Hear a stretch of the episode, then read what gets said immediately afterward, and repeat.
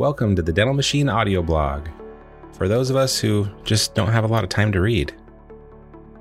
Today we're going to be talking about how to fill your schedule with the ASAP list. So, your schedule falls apart and everyone starts to panic. Do you have a system of what your office is supposed to do when there are last minute holes in your schedule? If not, you should get one as soon as possible if you like having a paycheck. While there are many tools and things you can do to fill your schedule at the last minute, one tool that we will talk about today is the ASAP list. This should be your first step in filling last minute holes in the schedule.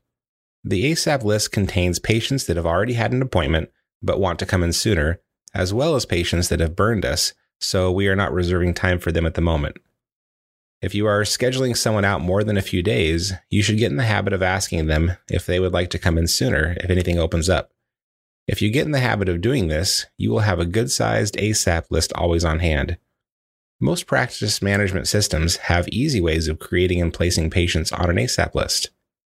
Whenever you have last minute issues or holes, you will be able to contact those patients and have good success filling openings. If you do not routinely ask patients if they are okay coming in sooner, you end up damaging the patient relationships.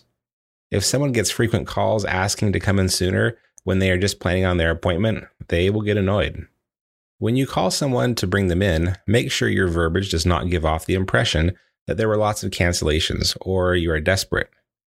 Imagine what you would think if someone said to you, Hi, Jen, we ended up having a bunch of cancellations this afternoon, and it would really help us if you could come in. The doctor hates when there's tons of open time in the schedule. This message makes everything about the office. It needs to be about the patient.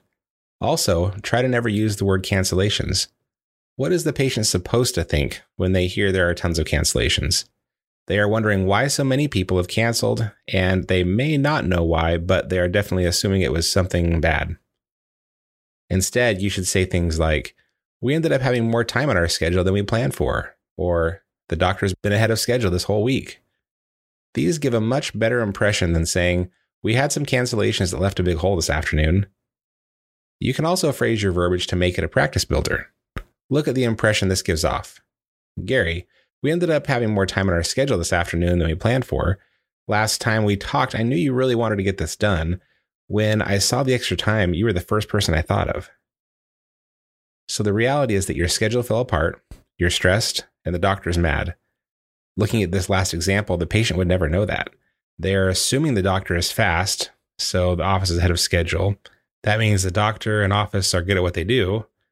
Then you were thinking about them as an individual and how bringing them in today would help them. So to them, you really care. What a great way to turn a bad situation into a practice builder. Some last minute changes are inevitable in a dental practice. A well managed ASAP list will give you a strong tool to fill the schedule that can be used as a way to build patient relationships and show patients that we value them and that they are special. When you create your office scripting, think of what impression you want to convey to your patients. How can you use this opportunity to build the practice and relationships while still keeping a full schedule? Thanks again for joining us. This is the Dental Machine audio blog.